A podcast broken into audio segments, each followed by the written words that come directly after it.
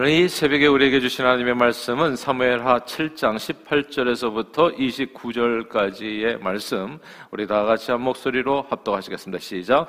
다윗 왕이 여호와 앞에 들어가 앉아서 이르되 주 여호와여 나는 누구니며 이 내 집은 무엇이기에 나를 여기까지 이르게 하셨나이까 주 여호와여 주께서 이것을 오히려 적게 여기시고 또 종의 집에 있을 먼 장래 일까지도 말씀하셨나이다.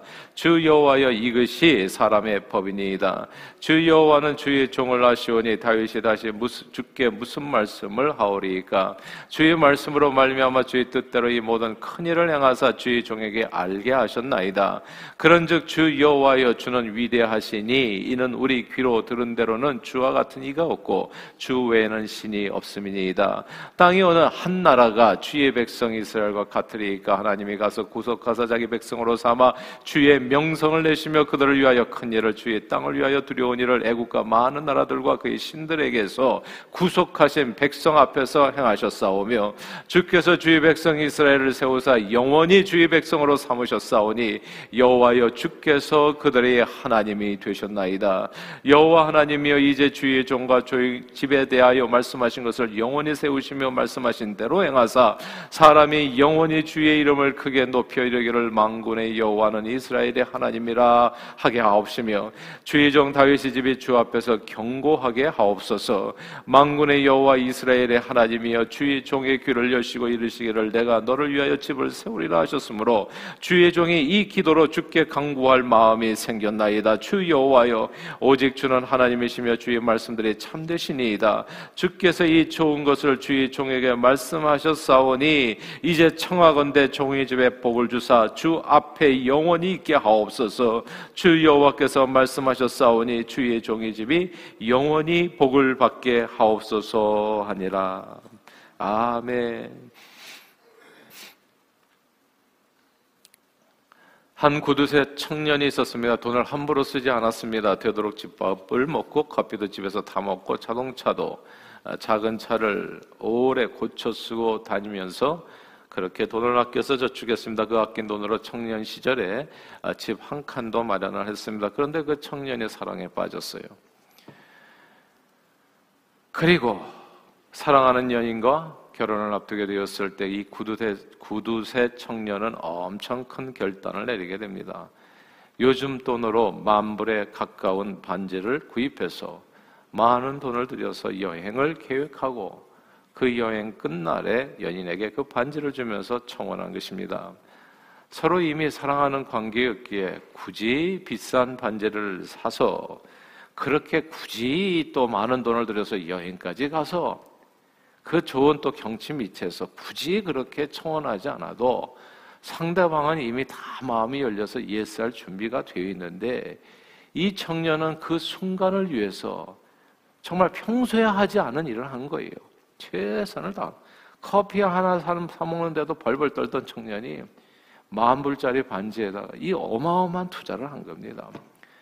페니까지도 아끼는 이 구도의 성격에 엄청난 지출을 파격적으로 감행한 거죠. 사랑에 눈이 멀었다라는 말 외에는 그 무엇으로도 표현할 수 없는 그런 행동입니다. 사랑하면 사랑하는 대상을 위해서 기꺼이 기쁨으로 헌신하고 또 희생하게 되지요. 참 사랑은 말과 혀로만이 아니라 행함과 진실함으로 표현됩니다. 하나님께서는 우리를 말과 혀로만 사랑한 것이 아니라 아들 예수 그리스도를 이 땅에 보내주시어서 우리를 위해서 십자가에 피 흘려 죽게 하심으로 이처럼 우리를 사랑하셨습니다. 그 피 묻은 진실한 사랑으로 인해서 죄인된 인생들이 새로워지고 그리고 천국의 소망 가운데 살게 된 겁니다. 그러므로 성경은 우리가 아직 죄인 되었을 때 그리스도께서 우리를 위하여 죽으심으로 하나님께서 우리에 대한 자기의 사랑을 확증하셨느니라 말씀했습니다. 하나님의 사랑은 말과 혀로만이 아니라 행함과 진실함으로 확증된 그 사랑입니다. 참 사랑은 행함과 진실함으로 표현됩니다. 헌신과 희생으로 증명됩니다. 자, 그렇다면 우리는 하나님을 어떻게 사랑하나요? 우리가 하나님을 참으로 사랑한다는 것을 어떻게 알 수 있나요? 나 진짜 하나님 사랑하는 거 맞아? 어떻게 알 수 있냐고요. 교회 다니는 사람 치고 웬만한 사람은 다 하나님을 사랑한다고 말합니다. 그런데 그 사람이 하는 그 말, 하나님 사랑해요. I love you, Lord. And I lift my voice. 목소리 높이 하나님 사랑한다고 하는 그 사랑이 진짜인지 아닌지 어떻게 확증할 수 있겠습니까? 말은 언제나 쉬운 거예요. 우리는 언제나 사랑을 노래할 수 있습니다. 그런데 그 입술의 말이 진짜인지 알려면 그 사랑이 참 사랑임을 확증할 수 있는 행함과 진실함이 그 안에 있어야 되겠지요. 부모는 자녀를, 자녀를 사랑합니다. 자녀를 사랑한다는 거 봄은 알아요. 그냥 봄은 알아. 이건 진짜 사랑밖에는 설명이 안 돼. 이 세상에서 우리가 이 아침 새벽 기도가 끝나고 여기 브로드 해버니에서 그냥 샌드위치 그 쪼가리 하나 먹으려고 해도 돈 다 지불해야 돼요. 그거. 예. 근데 부모는 확실히 자녀를 사랑하는 거 맞아. 어마어마한 희생과 헌신입니다. 일불도 내지 않고 애들이 다 먹어. 근데 부모가 기분이 나쁘지가 않아요. 공짜로 먹이고 입히고 교육시키고 언제나 자녀들이 버팀목이 죽을 때까지 되어줌으로써 부모는 자식들에 대한 사랑을 확증합니다. 그런데 늘 내리사랑이라고 자녀들이 부모를 사랑하는 거 요거 증명이 쉽지가 않아요. 요게. 희한하게 애들이 음식점에 가서 밥을 사면은 마음이 불편하더라고요. 우리 부모님이 밥 사줄 때는 하나도 불편하지 않았는데 자식들이 밥을 사주면 불편해. 이게 눈치가 뭐 이상하잖아요, 이게. 이게 부, 자식의 부모 사랑이 이게 증명이 쉽지가 않아요. 근데 성경은 얘기하거든요. 부모를 사랑하고 공경하면 그 자식 반드시 복 받는다고. 자녀들도 늘 말로는요, 아빠, 엄마 사랑해요. 이렇게 이야기할 수 있어요. 예. 그 구두쇠 청년 만불 자기 저기 피앙세한테 이렇게 만불 쓴 청년 자기 부모한테는 만불 안 쓰거든요.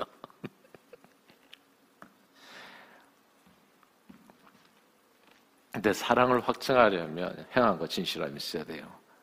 말로만이 아니라 적어도 하루에 한 번은 부모님께 전화 드려서 안부를 묻는다든지 뭐가 이렇게 행함과 진실함이 있어야죠. 적어도 한 주에 한 번은 부모님을 부모님은 잘 모르시는 좋은 레스토랑으로 좀 모시고 가서 식사를 한다든지 밥값은 물론 자기가 내야 되겠죠. 그리고 적어도 1년에 한 번은 부모님 결혼 기념일이나 뭐 부모님 생신쯤에 부모님 1년에 한 번쯤은 한 번 이상 되면 좋겠지만 한 번쯤 적어도 해외 여행을 처음부터 끝까지 계획해서 어디는 어느 자식들은 그냥 그냥 여행지에서 그것만 지불을 하고 끝내버리는 자식들이 있어요. 그거 말고 집에서부터 출발할 때까지 다 차로 모여서 비행기 딱 예약해서 뭐 하나도 신경 쓸 없이 편안하게 딱 붕어에 내리면 또 누가 또 탁 나오고 말이지. 미리 이렇게 처음부터 알파에서 오메가까지 다 계획해서 예약해서 용돈 또 두둑히 넣어서 풍성하게 1년에 한 번쯤은 그렇게 다녀오실 수 있도록 해드린다면 그 자식의 부모 사랑, 그렇게 확증된 부모 사랑은 부모가 다 알아서 온 세상에 자랑하면서 전파할 겁니다. 아, 지난주에 어디 갔다 왔어요. 어떻게 갔다, 아이, 뭐, 우리 애들이 자꾸 보내주, 가, 나는 가고 싶지 않았는데. 이렇게 되는 거잖아요. 그 자식으로 인해가지고 여행 갔다 온 부모는 온 세상이 알아, 금방. 일주일 지나기 전에. 본인이 감당을 못하고 얘기를 가는 데마다. 사실 이런 일을 하나도 하지 않아도요, 부모는 자식을 사랑합니다. 그리고 불감청 고소원이라고 원하더라도 자식들에게 그렇게 해달라고 강요하는 부모는 일도 없어요. 아, 불편하죠. 그냥 밥 한 끼 사줘도 이상하게 불편하죠. 그러나 자식들이 알아서 해주는 그 사랑은 부모님은 반드시 당연히 참 기쁨으로 받게 됩니다. 아, 얼마나 기뻐요. 그게 행복이, 그게 행복이지 않겠어요, 여러분? 사는 즐거움. 근데 자식들이 부모를 사랑한다고 말은 하는데 부모님이 언제 결혼하셨는지 생일은 언제인지도 잘 모르고 식사는 커녕 1년 12달 목소리 한 번 듣는 것도 힘들다면 그런 사랑을 참사랑이라고 말하기는 꽤 어려울 거예요. Easier said than done. 말은 늘 쉬운데 행함은 어려운 것이 사랑입니다. 신앙생활의 요체는 그런데요. 하나님 사랑이요, 이웃 사랑입니다. 그 중에서도 크고 첫째가 는 계명이 하나님 사랑. 그런데 우리는 정말 하나님을 사랑하나요? 하나님이 우리를 사랑하는 건 분명해요. 부모가 자식 사랑하는 건 분명해요. 근데 자식이 부모 사랑하는 건 좀 증명할 필요가 있어요. 진짜 사랑하는 건 맞냐고요. 말과 혀가 아니라 우리가 하나님 사랑하는 거 맞아요? 행함과 진실함의 그 사랑. 몇 가지를 점검해 보면 알아요. 하루에 한 번, 적어도 한 번 이상 주님께 기도로 문안 드리시나요? 제가 새벽 기도를 강조하는 이유는 딱 하나예요. 적어도 하나님 사랑한다고 말하는, 말하려면 저는 적어도 한 번쯤은 주님 앞에 나와서 하루에 한 번은 나와서 무릎 꿇어야 된다 생각하는 거예요. 듣든지 안 듣든지 듣기 싫으면 하지 마세요. 그냥. 예. 근데 적어도 it's easier said than done이라고. 하나님 사랑합니다. 말이 무슨 의미가 있냐고요. easier said than done. 근데 행함이 있어야 되잖아요. 하나님 아버지, 저 누구누구입니다. 늘 저를 사랑해 주셔서 감사해요. 저도 주님 사랑합니다. 하나님 오늘도 주님 앞에 왔어요. 제 인생 지켜주시고요. 주님의 영광을 위해서 살 수 있도록 저를 도와주세요. 하루에 적어도 한 번 이상 진심으로 제대로 하늘 아버지께 기도하는 시간이 있다면 그 사랑은 조금은 확증될 겁니다. 그렇죠? 행함과 진실함으로 확증. 근데 거기에서 조금 더 나아가서 하나님께서 원하시는 일에 주님을 사랑하는 마음으로 우리 삶을 들여서 선교하고 전도하고 봉사하고 예물 드리며 헌신한다면 그 사랑은 좀 더 더 확증이 될 겁니다. 제가 연휴 끼고 이렇게 다니지 말라고 얘기하는 이유가 있어요. 그건 진짜 하나님 앞에 해서는 안 되는 일이라 생각하기 때문에 그래요. 듣기 싫어도 이런 얘기는 들어야 돼요, 진짜. 예. 그러니까 하나님 앞에 이게 가짜 신앙이 되면 안 되잖아요. 하나님 사랑이 크고 제일 첫째 되는 계명이라고요. 그 계명을 가볍게 여기는데 무슨 신앙생활이냐고요. 그 다음에 그런 내용이라고요. 다윗은 하나님을 사랑하는 사람이었어요. 그런 날 하나님께서 베푸신 놀라운 은혜에 감사하며 나 뭐 주님께 드리릴까를 고민했습니다. 그래서 그 전 다윗 전까지는 아무도 생각하지 못했던 놀라운 일을 계획해서 나단 선지자에게 얘기합니다. 그게 하나님을 위한 성전 건축 계획입니다.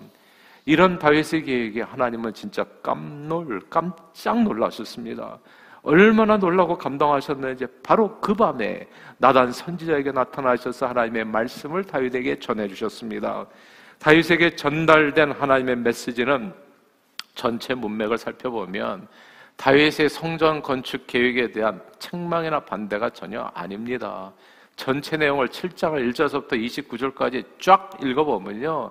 이게 반대한 내용이 아니에요. 그냥 네가 뭐못 따로 못 담시 그런 생각을 했냐 쓸데없이 하지 마라 이렇게 책망한 뉘앙스가 전혀 아닌 겁니다. 오히려 성전 건축 계획을 한 다윗의 마음에 엄청 감동하신 내용이에요. 내가 한 번도 누구에게 집 한 번 지어달라고 말한 적 없었는데 어떻게 너는 그렇게 기특한 생각을 할 수 있었냐? 그런 뉘앙스입니다. 그러나 성전 건축 계획은 다윗의 아들 솔로몬이 해주기를 원한다. 이런 내용이죠. 다윗이 아닌 솔로몬이 솔로몬이 정성 건축을 해주기를 원한다. 왜 다윗을 선택하잖아? 그 이유가 역대상 28장 3절에 나오는데 그것에서 다윗이 이렇게 얘기해요. 하나님이 내게 이르시되 너는 전쟁을 많이 한 사람이라 피를 많이 흘렸으니 내 이름을 위하여 성전을 건축하지는 못하리라. 이게 성전 건축 반대 얘기가 아니고요. 한 너가 성전 건축해 준네 마음 내가 잘 받았는데 너는 피를 많이 흘렸다. 그래서 네 피 흘린 그 손으로 성전 건축하는 것은 좀 아니지 않겠냐? 이런 말씀인 거예요. 하나님께서는 피를 많이 흘린 다윗이 성전 건축하는 것은 원하지 않으셨어요. 그러나 성전 건축하려는 다윗의 마음은 받으셨습니다. 그래서 그에게 다윗의 아들 솔로몬을 복주어서 그로 하여금 내가 네 소원대로 성전 건축을 이룰 수 있도록 해주겠다. 이게 노가 아닙니다. 그러니까 예. 그러니까 그걸 받으신 거에 마음을 받으시고 그러나 너는 아니고 네 아들을 통해서 이루게 해주겠다. 어제 말씀에 하나님께서는 다윗에게 네가 죽을 때 네 아들 중 한 사람을 그 뒤에 세워 그 나라를 내가 경고하고 내가 그 내 성전을 그를 통해서 건축하고 그 왕위를 경고케 하리라 말씀해 주셨던 겁니다. 보세요. 어떤 집 자식은요, 1년 12달 목소리 듣기도 힘든데 어떤 집 자식은 막 앞장서 가지고 막 팔고도 붙이고 우리 부모님 행복해야 된다고 해외 여행을 막 계획해서 보내주는 것도 부족해서 이거 가지고는 내가 부모님 사랑을 갚을 수가 없어요. 부모님 은혜를 내가 이거 가지고는 안 되겠어요. 그래서 부모님을 위해서 편하게 살 집을 뭐 중고 집을 사준 게 아니라 아예 그냥 땅을 사가지고 집을 지어서 준다고 생각하고 어떻게 하겠습니까, 여러분? 어떻게 되겠냐고 그 부모님의 마음이 그 자식 반드시 복 받을 텐데요. 그런 자식을 보기는 어렵잖아요. 이 세상에서만 보기 어려울 뿐만 아니라 하나님을 대하는 성도들 가운데서 그 마음을 보기가 어려운 거예요. 왜 오늘날까지 다윗, 다윗, 아브라함과 다윗의 자손 예수 그리스도의 세계라고 얘기하는지를 꼭 한 번은 생각해 볼 필요가 있어요. 아무도 그딴 생각을 안 하고 산다고요. 밥 한 끼 사주는 것도 부모님에게 한 번 만나서 이거 큰일로 생각하면서 산다고요. 근데 부모님의 은혜에 감사해가지고 땅을 사고 그냥 집을 갖다 중고집을 갖다 사주는 것도 고마운 일인데 그게 아니라 땅을 사고 집을 지어준다고요. 한번 생각해 보세요. 하나님의 마음이 어떠하셨을까? 그러나 참 사랑은 말과 혀로만이 아니에요. 행함과 진실함으로 표현되는 겁니다. 다윗은 여호와의 언약궤 앞에서 미친 듯이 춤을 출 정도로 진정으로 하나님을 기뻐하고 하나님께 감사하고 하나님을 사랑했던 사람이었습니다. 하나님께서 자신에게 베푼 사랑과 은혜는 이 머리를 다 뽑아서 신을 사람 만들어 드려도 부족하다. 그렇게 느끼고 전심으로 자신의 모든 것을 기쁨으로 드리려 했던 나의 힘이 되신 여호와여 내가 주님을 사랑합니다. 이게 시편 18편 1절 다윗이 시예요. 하나님께서는 그 다윗의 그 사랑을 받으신 겁니다. 크고 첫째 되는 계명 하나님을 목숨을 다해서 사랑하라. 이건 계명이었을 뿐이지 별로 그렇게 하는 사람을 찾아보지를 못했었는데 다윗이 우뚝 솟은 거예요.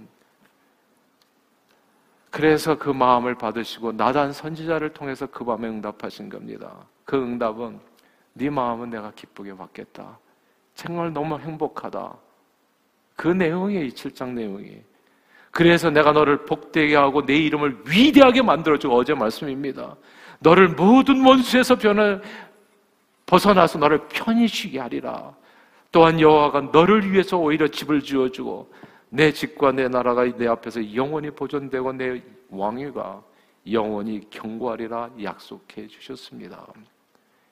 진짜 이게 그런데 성전 건축은 네 소원이라서 나 들어주고 싶지만 너는 피를 많이 흘렸으니까 평화로운 시대를 열 네 아들을 통해서 이루고 싶다라고 하는 하나님의 마음을 전달해 준 거예요. 사실 성전 건축 관련해 가지고 이 하나님과 다윗과 교제하는 이 사무엘하 7장은 이건 뭐 주옥 같은 글입니다. 이거는 하나님을 목숨을 다해서 사랑한다는 뜻이 무엇인지 그렇게 하나님을 사랑할 때 하나님은 또 어떻게 반응하는지를 우리에게 보여주는 이게 결정적인 증거예요.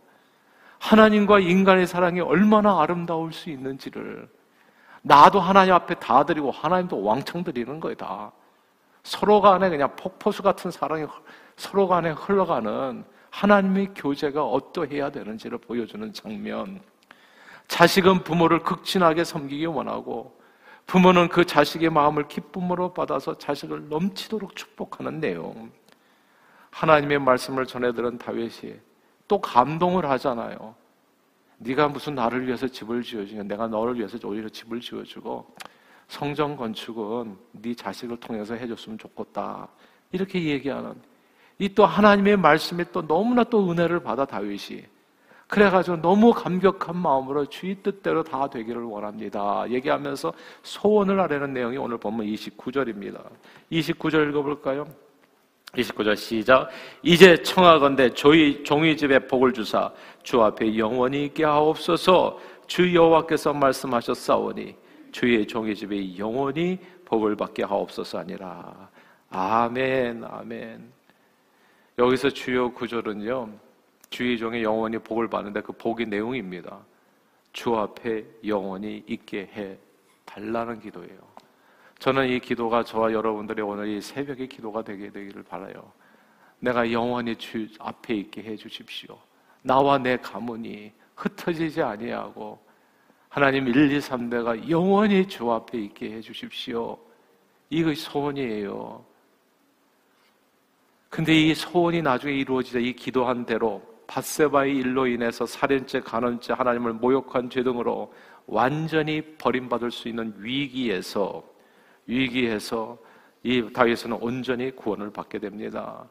주 앞에 영원히 있게 해달라는 기도는 다른 게 아니었어요. 나를 주님 앞에서 멀리하지 마시고 그 어떤 경우에도 주의 성령을 내게서 거두지 마시옵소서라고 하는 기도였거든요.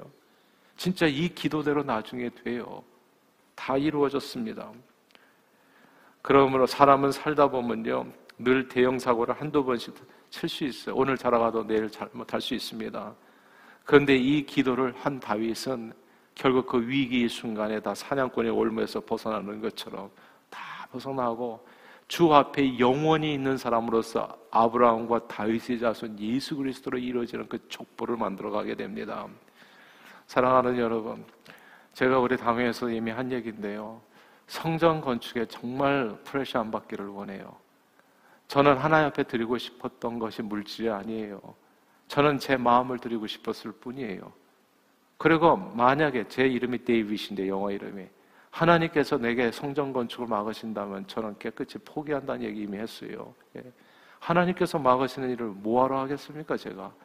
근데 제가 간절히 원하는 것은 나도 하나님 집 한번 지어드리고 싶었어요. 그것뿐이에요, 그냥. 예. 근데 내가 힘이 연약해. 그러니까 내가 드릴 수 있는 것을 그러나 생각해 보면 내게 있는 모든 것은 하나님께부터 온 거예요. 다 몽땅 다 싸그리 드린다고 하더라도 난 하나도 아쉬울 건 없어요. 그리고 그렇게 쓰임 받을 수 있다는 사실 자체가 나는 기쁠 뿐이에요. 감사할 뿐이에요. 그래서 하나님께서 주신 이 좋은 기회에 나는 감사로 삶을 드리는 거예요. 이 마음이 중요하다는 거예요. 그 마음만큼 헌신하는 겁니다. 어떤 부모도요, 자식이 억지로 하는 거 원하지 않아요. 그럴 것 같으면 밥 한 끼도 싫어요, 그냥. 그러나 정말 그렇게 부모가 베푼 사랑이 무엇인지를 이해하고 기쁜 마음으로 한다면 기쁜 마음으로 받죠, 당연히. 그러나 부모가 받았을 때는 가만히 있습니까? 거기에 넘치도록 또 가는 거죠. 그 모습이 오늘 본문이었다는 것을 꼭 기억하시고, 그러므로 사랑하는 여러분, 저는 저와 여러분들의 하나님 사랑이 행함과 진실함이 되기를 소원해요. 늘 주님께 안부를 물어서 새벽 기도가 이게 무슨 숙제하듯이 오면 더웠어요. 뻘떡뻘떡 일어나가지고 주님 만나는 시간에 춤추면서 와야 되는 시간이 아니겠습니까, 여러분? 적어도 하루에 한 번은 부모님 앞에 안부 얘기하는 게 그게 효도 아니냐고요, 당연히. 해야 될 일. 그, 바로 그 일을 하는 것 뿐이에요, 그냥. 제가 왜 주일날 나오는 인원이 다 주의 새벽 기도가 되기를 원한다고 얘기하겠어요. 제가 말과 혀로만 하지 말자고요, 신앙생활은. 행함과 진실함으로 하자, 행함과 진실함으로. 주님 나의 힘이 되신 여호와여 내가 주님 사랑합니다. 그리 대화하고 주의 나라를 위해서 전도하고 성교하고 봉사하고 헌신하는 것보다 중요한 것은 마음에 담긴 헌신입니다. 늘 중심을 보시는 하나님께서 무리한 일은 금하게 하실 거예요. 성경에 보니까 무리한 일은 금하게 하실 야, 네가 아니다. 너 안 해도 돼. 예. 대신에 내가 이렇게 이렇게 네 소원을 이루어 줄게. 이렇게 얘기하시잖아요. 하나님께서는 아버지께서는 자식들이 무리한 것을 제가 집 팔지 말라고 얘기했잖아요. 땅 팔지 말라고. 뭐 무리해서 가지고 인상 쓰면서 할 일이 아니에요. 못하면 하지 마세요. 그냥 중간에. 중요한 것은 마음을 드리라고요. 여러분의 마음을.